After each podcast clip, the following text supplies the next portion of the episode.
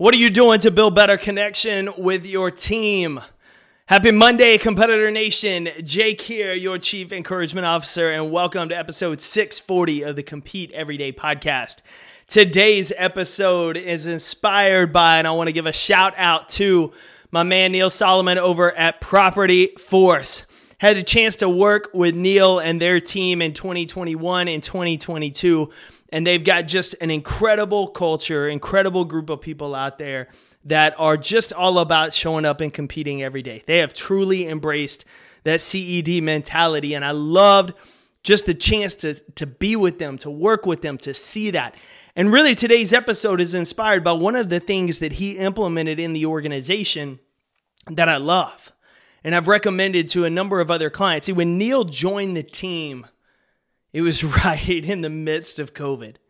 I mean, you want to talk about a rough time to join a new company, trying to build relationships, build connection with people, get to know folks, stepping in as a new CEO.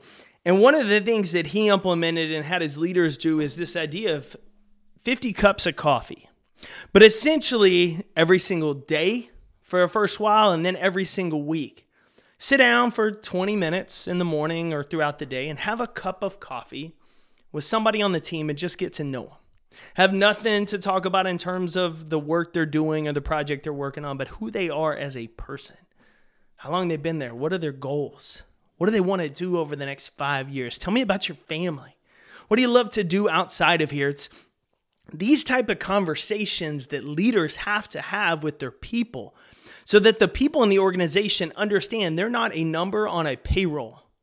They're a person with a heartbeat that's part of a team that's chasing a goal.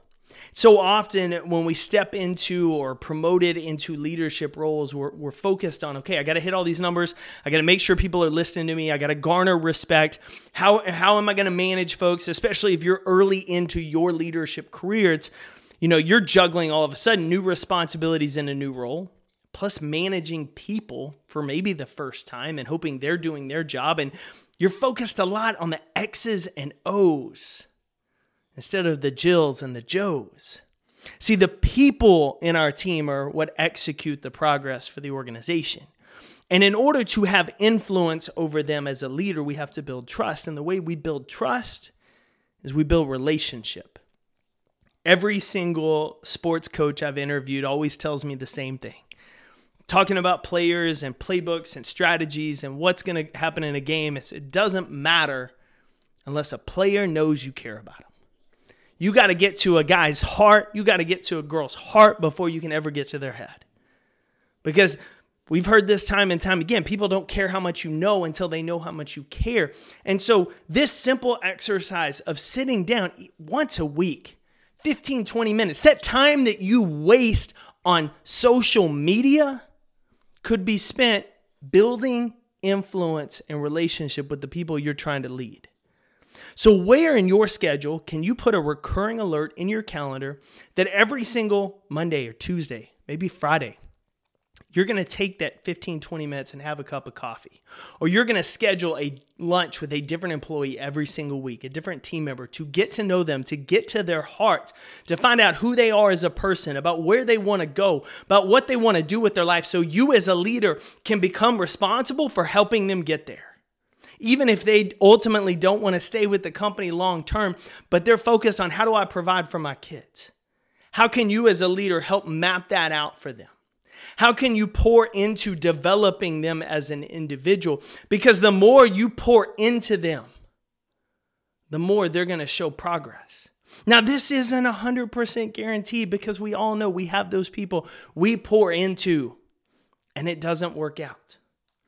But here's the old line that I go back to time and time again you can pour into people you can give them the best part of you. You can invest time and energy and passion to develop them, to make them better, to give them every opportunity to succeed. And they don't take it. And they end up leaving. And it doesn't work out. And that's going to hurt. But you know what's worse? Not investing the time and the energy and that passion into developing the person, and they stay. And they don't have trust with you as a leader. And they become a cancer within your organization because they just want to get by instead of get better.